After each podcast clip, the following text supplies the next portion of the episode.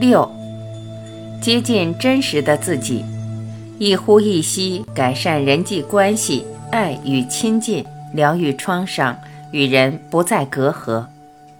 因此，呼吸是通往内心最自然的道路。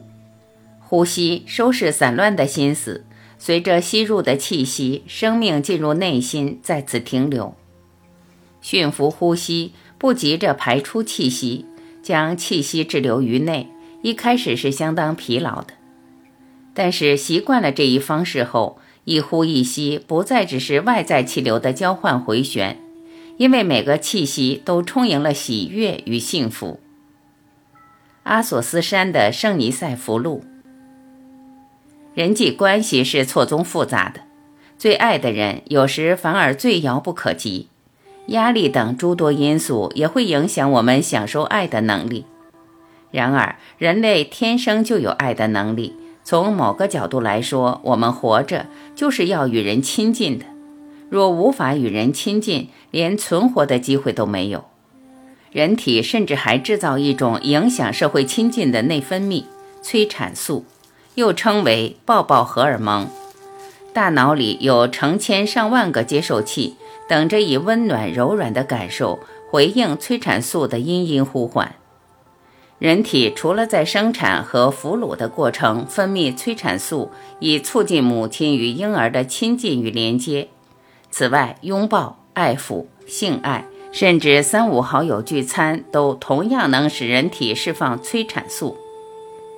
接下来我们要问的是：既然人类天生就有这种内分泌的作用，为什么爱却这么的难？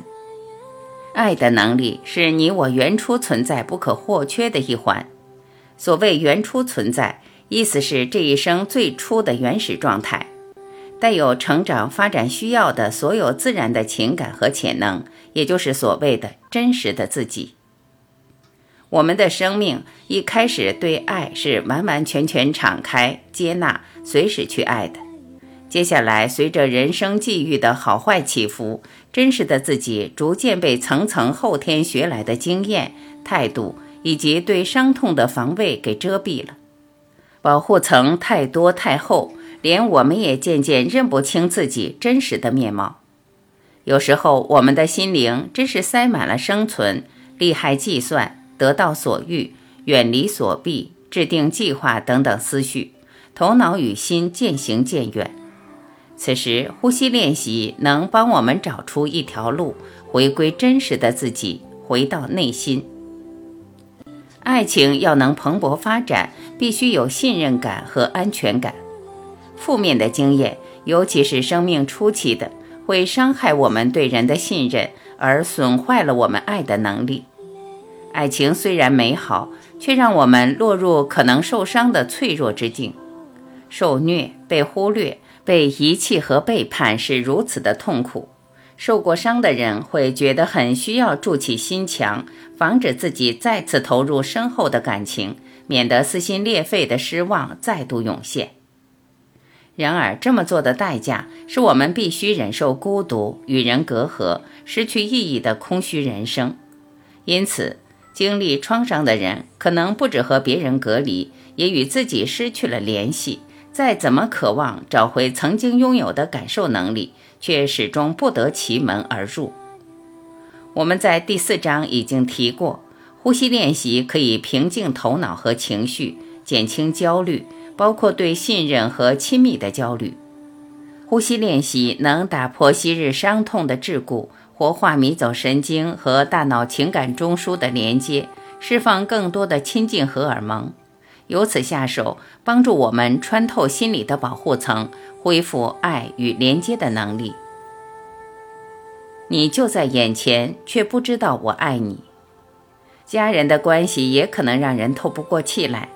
我们处理成年后亲密关系的手法，通常与童年的情绪模式如出一辙。然而，那是透过孩童弱小的眼光学来的。这一模式可能在瞬间就被对方的一眼或某个声调所启动，而这样本能的反应模式是很难改变的。呼吸练习或许能帮助我们开启心灵，以全新的眼光看待眼前的人际关系。这就是罗杰的故事，童尼以及杰西卡的经历所要传达的。手足情深，罗杰和哥哥马克老是处不好，即使心里明白，万一自己真遇上什么麻烦，马克一定会前来解救，但被马克欺负的记忆实在太多太多。举例来说，现在兄弟俩早已各自成家立业，马克还是改不了数落小老弟的习惯。要是罗杰反驳，马克会在两人的妻儿面前提高音量，越说越刻薄，最后气呼呼地走出大门，好好一个家人相聚的夜晚就这么毁了。无论罗杰多么努力，现在多么成功，马克总挑得出他的不是，而且只要马克张嘴批评，罗杰就气得说不出话来，毫无还击之力。罗杰既希望两家人能亲密往来。却又害怕见面，尤其是那免不了的尖锐批判。朋友劝罗杰来参加我们的密集呼吸练习工作坊。他练习了几回合的呼吸、动功和静坐之后，逐渐放松，比较放得开了。接着，他不再控制呼吸，让呼吸自行主导，感觉到自己就是那一呼一吸，成为能量的流，与宇宙一同脉动。意识状态的提升，仿佛让他从内心纠结的压力里脱身而出，开始察觉得到微细的内心感受，也能觉察别人的情绪和处境，甚至是过去的感受和情境。他回想起有一次，父亲手上拿着皮带斥责马克：“因为你是老大，就要为他们负责，什么都要负责。”想起这件事，他能够理解哥哥的反应了。因为只要一有差错，马克就要被抓出来负责。马克当然会担心罗杰又惹事，害他挨父亲的责打。这份恐惧驱使马克对罗杰挑三拣四。一旦罗杰明白马克的咆哮底下其实是担心受罚的恐惧，他不再害怕哥哥的坏脾气了。那一刻起，罗杰终于能平心静气坐下来。让哥哥知道这些数落对兄弟感情的影响，他也很惊讶。原来马克完全没意识到自己批评的力道，既看不清自己的行为，也察觉不到这些行为对罗杰的影响。但是他答应试着不批评了。即使马克的盲点还在，但是罗杰现在能够平心静气提醒哥哥。这一来，至少能够保护他自己和两兄弟的家庭，逐渐远离过去负面经历的影响，点亮生命的奇迹。两个人走得越来越近，相爱，成为伴侣，全心相待，分享彼此的希望和想法。这时，闪闪发光的不只是爱，还包括对彼此的一些不切实际的幻想。两人相处久了，接触到彼此的样貌差异和局限变得越来越明显。大多数人面对这种失望的感觉时，特别手足无措，尤其不愿意承认自己最初的期待可能是不切实际的。在这个阶段，如果双方还能谈话、彼此理解、支持，感情可能会比一开始更亲密。但通常的情况是，面对亲密关系与期望的落差，大多数人的反应是觉得受伤、愤怒，开始指责对方。越是抓着这些负向感受和反应不放，爱就再也进不来了。还有些时候，伴侣不得不关起爱的大门，是因为发生了带来压力或失落的大事，像是重大意外、失业、父母或孩子死亡。或伴侣无法调试的其他庞大压力，一旦对某个人产生了惯性的愤怒、否定、隔阂等等感受，要回头就难了。有一对夫妻前来参加两天的呼吸工作坊，他们的互动便活生生地演出了这个戏码。我们不知道他俩以前是怎么回事，也不知道他们是在一次意外事件后才暂时失去了相爱的能力。但是，童尼和杰西卡这对夫妻来参加工作坊时，看起来确实不太对劲。他总是微笑，很温暖；他则板着一张臭脸，满面怒容。工作坊开始，我们发现杰西卡的眼里时不时涌出泪水，随即以袖子拭去。童尼对此却毫无反应。然而第二天下午，童尼突然举手：“我有些话想对我太太说。”教室马上安静了下来。他转向杰西卡：“三年前，你和孩子出了一场车祸，你救出了球衣，但小的还是死了。说实话，这段日子里，我心里一直怪你，不断的怪你，恨你。其实我知道那不是你的错。”但是我要用沉默来惩罚你。我妈以前也是这么对我的。我错了，希望你能原谅我，因为我真的爱着你。杰西卡盯着丈夫的眼睛，一句话也说不出来。童尼的愤怒到哪里去了？他如何找回对杰西卡的爱的感觉？我们亲眼见到他们和好如初，当然十分高兴，但也很想知道。呼吸练习是怎么带来这一改变的？这不只是单纯的好奇而已。如果我们能厘清呼吸练习帮人恢复情感生活的原理，就能知道怎么让这些练习发挥更好的作用。我们知道，呼吸练习能启动某些程序，综合的效果便促成了转化，为蜕变铺路。我们可以用西方科学的思维进一步了解呼吸练习是怎么促进创伤疗愈、找回爱的能力、找回真实的自己。从科学角度谈转变，创伤会在头脑留下难以磨灭的伤痕，而且可能以固态的形态储存，成为所谓的思考基膜。这是谈话治疗难以触及、疏通而予以改变的。我们在这一章会介绍几个例子，来探讨呼吸影响头脑运作的神经生理原理。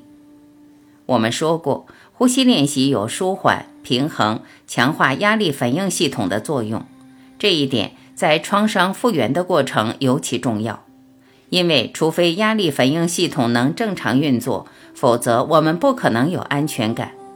没有安全感，我们是不可能触碰或疗愈创伤经验的。现在我们会详细说明这个道理，谈谈哪些程序能让我们恢复爱和亲密的能力。有创伤后压力症候群的人，他们自律神经的副交感神经系统不够活跃，而呼吸练习可以活化副交感神经系统，发挥镇静压力反应系统的能力，并降低情绪的过度反应。但是副交感神经系统也是人体分泌催产素的重要调控单元，而催产素是一种存在于人类和各生物体内，与其他生物亲近所必需的内分泌。举例来说，研究者发现田鼠对催产素很有反应。如果公的田鼠被注射了催产素，它会亲近任何一只第一眼见到的母田鼠。所以，活化副交感神经系统不只是让我们更有安全感，还能释出催产素，让我们更想与人亲近。我们认为，这就是两天呼吸工作坊的效果。呼吸练习活化了童尼的副交感神经系统，使他觉得比较平静，不那么有压力。而更能敞开心胸，还促使身体密集而连续地释出催产素，让他更能靠近太太的心情。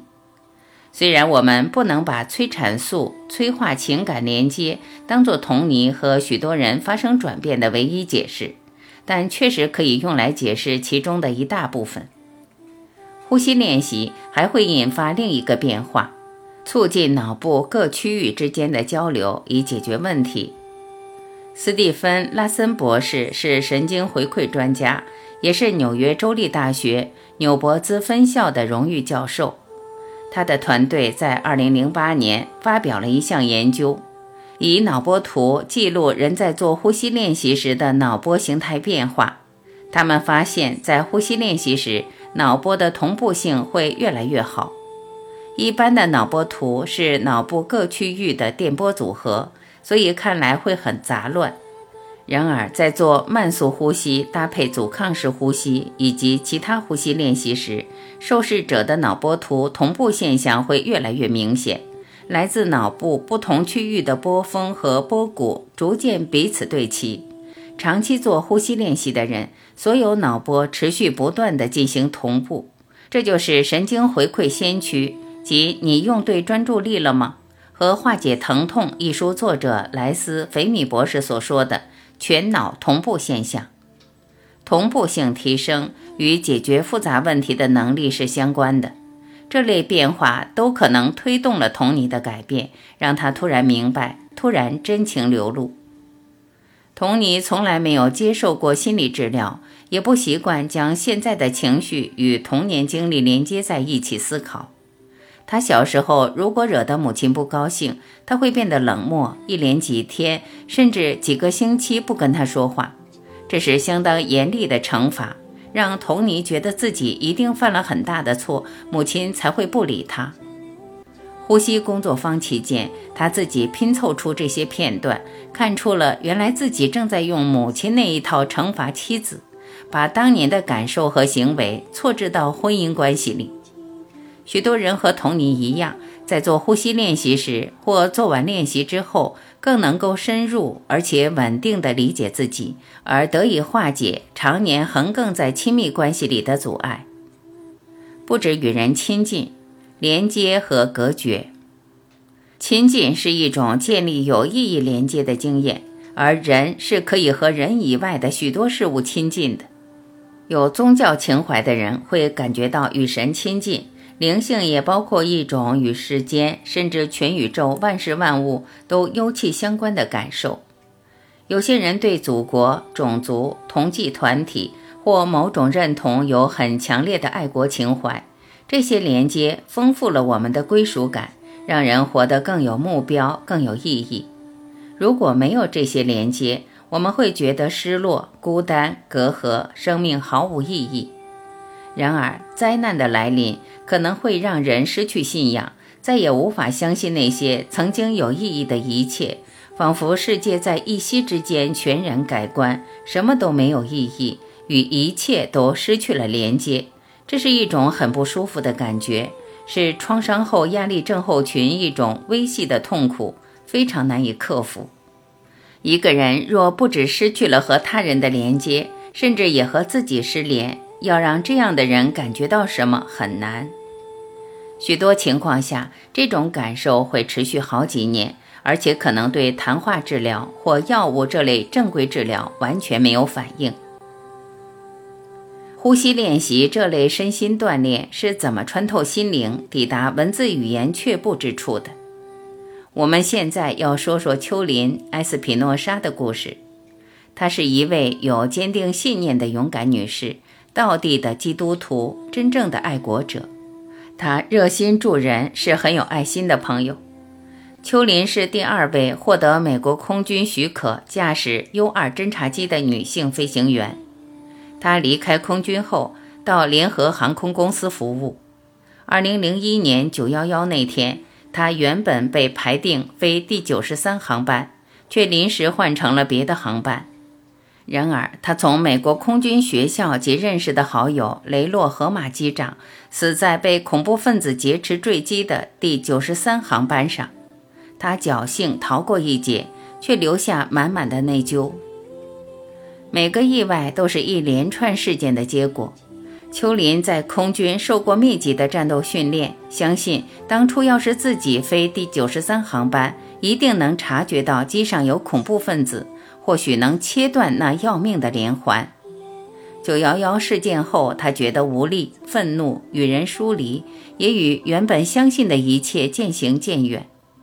为了重拾对生命的连接感，他在美国入侵伊拉克时担任随军记者，三度与美国海军陆战队第一坦克营前往战地。他想让世人听听九幺幺事件后他的疏离故事，相信这一经历。肯定能帮上同样受大规模灾难影响的人。每次我从伊拉克回来，都会感到自己的生活毫无意义，就像有一堵玻璃墙挡在以前熟知的生活和我自己之间。我以前连接、认同，或许还拿来定义我自己的种种，犹如从未存在的骗局。现实让我心中的人生四分五裂，粉碎了我在其中的角色。每次飞离美国，在半空中离开这里，回去伊拉克，是我最快乐的时候。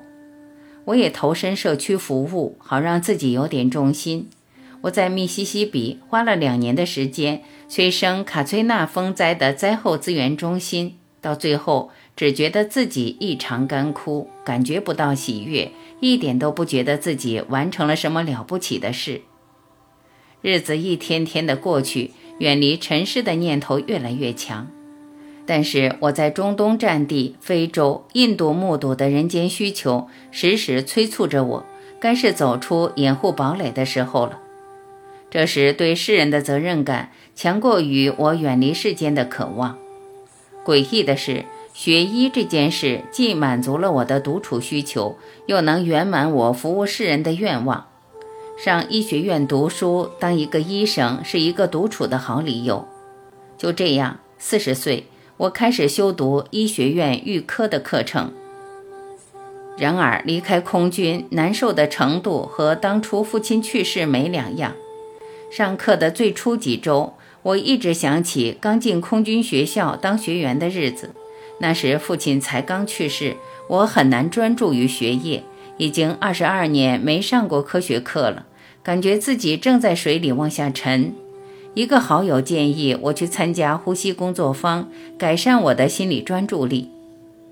二零零九年九月，离二零零一年九幺幺恐怖分子攻击已有八年之遥。秋林来参加我们的全身心呼吸工作坊。希望能帮助自己放松下来，恢复专注。他在工作坊第一天下午的呼吸练习，便体验到了重新连接的感觉。他是这么描述这一转化性体验的：一波又一波的呼吸和庆声，就像阿拉伯湾的潮水来来去去。那声音和潮水往复的感受来回冲刷着我，是唯一让我觉得与生命有连接感的事物。呼吸也是，却更强大。我的身心感受到了与某个更大能量源头的连接。布朗医师说：“想想你心爱的人。”我发现自己哭了。离开时，感觉到自己终于能够面对生活，能够面对心爱的人。几年来，这是第一次。除了战地和灾区之外，我想要和别的什么有关系？呼吸练习后的静坐，我觉得自己与宇宙、与其中的每个人有了连接。恐怖攻击后八年，秋林终于透过呼吸练习找回有意义的连接感。他持续做呼吸练习，那效果一直都在。他后来又写信告诉我们最新进展。我开始能专注了，刚考完期中考，虽然我还有很长的路要走，却已经感觉到过去两周和开学头两周相比，有着很明显的不同。那是一种轻盈，一种喜悦。以前的我，尽管内心挣扎不休，仍然总是以一副愉快的面容对着世界。现在随着一呼一吸，我内外一致了，能感到与家人、朋友之间的连接，那是我已经失落了好几年的。虽然我还是想学医，但不是为了独处，也不全是为了什么责任，而是出自一种对知识的纯粹的爱。或许我可以拥有这样的特权，去活用、去分享这一知识。秋林写这封信时。正在医学院度过第二年，他找到了回归真实自己的路，找回了与别人的连接、亲密的关系、工作的喜悦，真实活出自己的快乐。人生本应如此。修补亲近感，某些情况下，密集心理治疗可以成功修复你我信任和亲近的能力，但就我们所知。能够恢复亲近感的神奇药物尚未问世，或许某一天，我们只要打一针和催产素相近的亲社会荷尔蒙或其他新型药物，就能大大增强心理治疗和其他疗法的效果。多数的药物研究着重于把重心放在降低交感神经的活性，以减少患者的焦虑和过度反应，而不是试着去活化副交感神经系统或刺激催产素分泌。我们相信这个趋势会有改变的一天，因为医界已经开始意识到副交感神经系统的重要性。创伤后压力症候群和性创伤。性创伤会导致当事人产生创伤后压力症候群，倘若置之不理，症状可能持续终生。性虐待的受害者，尤其是孩子，往往连发生了什么都不敢说，也不敢求助，风吹草动都让他没有安全感，觉得自己已经毁了，不再完整无缺，即使和爱他、关心他的人在一起，仍旧感觉疏离。研究已经指出，有创伤后压力症候群的人，尤其是在童年受创的，体内的压力反应系统以及处理恐惧、愤怒等情绪的脑部回路和构造的功能，可能都已经异常，对情境会有错误的感知，扭曲了心目中的身体意象，恐惧、亲密、疏离、焦虑、忧郁和过度反应。负责控制大脑的情绪中枢。杏仁核和海马回活跃程度的脑区，尤其前额叶皮质和脑岛皮质不太发挥作用，大脑因而难以控制恐惧的反应，而不由自主地采取防卫反应，仿佛生命时时岌岌可危似的。这些防卫反应包括颤抖、心跳加快、呼吸急促、胃里打结、恶心、冒汗、恐慌发作或麻木。有些动物在受到惊吓时，例如兔子，会保持不动，同时留心有无逃生的机会，这就是所谓的冻结反应。其他动物，例如负鼠，则干脆四肢无力装死。创伤受害者在察觉到威胁时，同样会冻结，感觉动弹不得。如果受虐者遇上了不可能还击也逃不了的情况，他们的神经系统便会启动这一预设模式，打开旧的防卫路径，让当事人感觉麻痹，身体僵直不动，语言中枢也跟着罢工。如果有件事或某个人让受虐者想起过去的创伤，可能再次诱发冻结反应，说不出话，也无法回应。一位女士，我们在此称她丽莎，向葛巴医师寻求治疗。她在三岁到十岁间被反复性侵，直到二十九岁接受心理治疗前，从没对人提起。她最后终于求助，是因为即使身为一位魅力十足、个性也很吸引人的女性，她仍然孤独、忧虑，找不到终生伴侣。治疗过程中，他想起一位表哥总是趁家族团聚时找机会侵犯他，结果他非常怕男人，每当要跟男人说话，他就僵住了。后来他学会假装喜欢独处，掩饰自己没有社交能力的事实。此外，因为受虐的记忆很痛苦，光是想到性交就足以让他动弹不得。他还觉得被侵犯之后，自己的性器官就受损了。即使肉眼看不出任何异常，他很怕，不知所措，觉得自己有瑕疵。可以想见，他根本无法和男人约会，也无法建立亲密关系。然而，他是想要结婚，想要生儿育女的。经过长期的心理治疗，丽莎终于克服内心的羞愧，可以对家人和好友谈儿时被性侵的经历，也和女性建立更深刻、更有信任感的关系。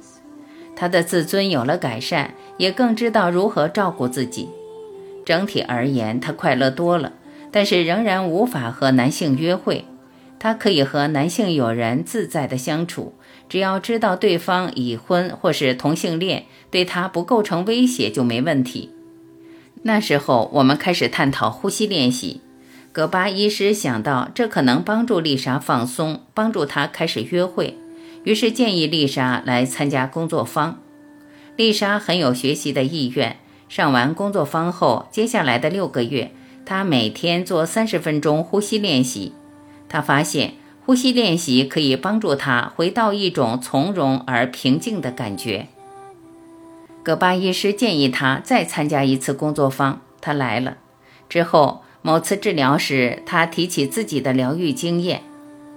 做呼吸练习时，我感觉到阴部有一种温暖的刺痒感，好像某些东西正在疗愈，而我不再害怕。接下来几个月，丽莎认识了几位男士，和他们约会，并与其中一位深入交往。她和乔治谈童年的创伤经验时，他非常关切，也很支持。他对乔治的信任日渐增长，觉得自己准备好和他发生性关系了。然而，他还是担心自己可能会搞砸。他不希望自己又慌了，又动弹不得，或者又想起童年受害的情景。但是，无论到时候发生什么状况，他知道自己一定可以依赖乔治，他会帮他。时候到了，他俩做爱了。丽莎相当惊讶，她没想到自己的反应完全正常，而且能够享受性爱的快乐。事实上，他俩都很享受每天做爱。最后，他告诉我们，他俩住在一起十分快乐。呼吸练习如何化解创伤经验的影响？我们亲眼见到葛巴医师的患者丽莎以呼吸练习化解了性创伤的影响，心知肚明，这是一个超乎期待而非比寻常的现象。他的转变敦促我们找出呼吸练习化解创伤经验、修正遭到扭曲的身体知觉、矫正脑部恐惧处理路径失调的原理。这些问题掌控丽莎的生命已经长达二十五年之久。我们设想了一套神经生理模型，以解释眼前的现象。第一部分谈的是身体与脑部情绪调节中枢间的迷走神经连接。以及呼吸练习对压力反应系统和恐惧路径的作用，以解释丽莎的反应过度和恐惧是怎么降下来的。模型的另一环则是催产素的亲近功能。然而，我们还必须扩充这个模型，否则无法解释呼吸练习是怎么让性器官的感觉和主观感受恢复正常的。我们所缺的一环被神经解剖学家巴德·克雷格的研究成果给补上了。他是阿特金森疼痛研究实验室的主任及亚利桑那州立大学心理学研究教授。克雷格博士从他对身体感受表征的研究成果提出了内感受理论，解释身体内部的状态和知觉。克雷格博士认为。身体外部的感受讯号由躯体感觉皮质处理，而来自体内的讯息则是由内感受皮质所处理的。内感受包括来自内脏和组织的种种感受，像是恶心、胃痛、饱足感、经痛、呼吸困难、震动等等感觉。这些内部的感觉经由迷走神经由身体传递至脑部。最后抵达位于前额叶和颞叶间外侧裂深处的内感受皮质，脑岛皮质收到讯息会进行高阶处理。举例来说，内感受讯息必须被知觉。两个人看同一幅画，对这幅画会产生两个不同的主观印象。同样的，每个人对于体内的内感受讯息也有各自的主观经验方式。这一方式则受过去经验、当下心理和情绪状态、当下内分泌和神经化学背景的影响，也就是我们时时刻刻的状态变化。想想我们自己的主观感知和评估，不正随着心情好坏、吃饱了没、累不累而有所不同。对女人而言，还要加上是不是在月经周期内感受讯息的主观知觉，帮助我们解释。为何丽莎对自己性器官的知觉产生了这么大的变化？性的创伤伴随激烈的身体不适，受波及的身体知觉和创伤的记忆和经验交错纠缠而难以区分，从而扭曲了人对身体知觉的主观体验。就像丽莎老觉得自己的生殖器受损了一样。丽莎的呼吸练习其实并没有促使她的阴部发生实质的生理改变。但他对这些身体部位的主观体验发生了显著的变化。如果我们相信克雷格博士的理论，那么很可能是呼吸练习所产生的内感受讯息，结合了神经传导物质活性和内分泌水平的变化，而导致了内感受皮质连接的改变，从而导致他对自己生殖器主观知觉的转变，而能将一切归零，恢复正常的知觉。我们的神经生理模型在引入克雷格博士的内感受理论之后。虽然为呼吸练习化解创伤经验的现象提供了一个诠释的框架，但是仍然不够。理论模型必须经过测试，并以新的发现重新评估。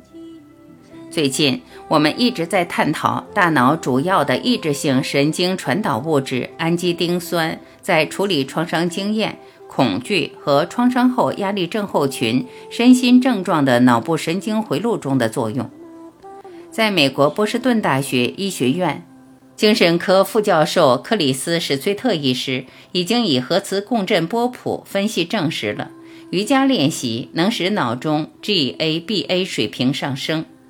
我们希望和史崔特医师一起探讨呼吸和其他身心锻炼对 GABA 脑中水平和分布的影响。尤其着重于调节因应各种创伤经验相关情绪和症状问题的脑部结构和回路。回归真心，走了这么一大圈，我们回到了原点，由真实自我的爱、亲近、建立关系的能力出发，我们探讨了负面经验和创伤记忆对大脑，尤其是压力反应系统的影响。创伤经验会导致压力反应系统失衡，失去正常的情绪处理和调节功能，而使我们与真实的自我、旁人、周围的世界失去连接。呼吸练习能帮助我们恢复压力反应系统的健康平衡，解开创伤经验在心灵和情感上所加的桎梏，为创伤的疗愈打造一个合适的身心条件。疗愈于是开始，我们找回真正的自己，也恢复了亲密关系不可或缺的爱与亲近的能力。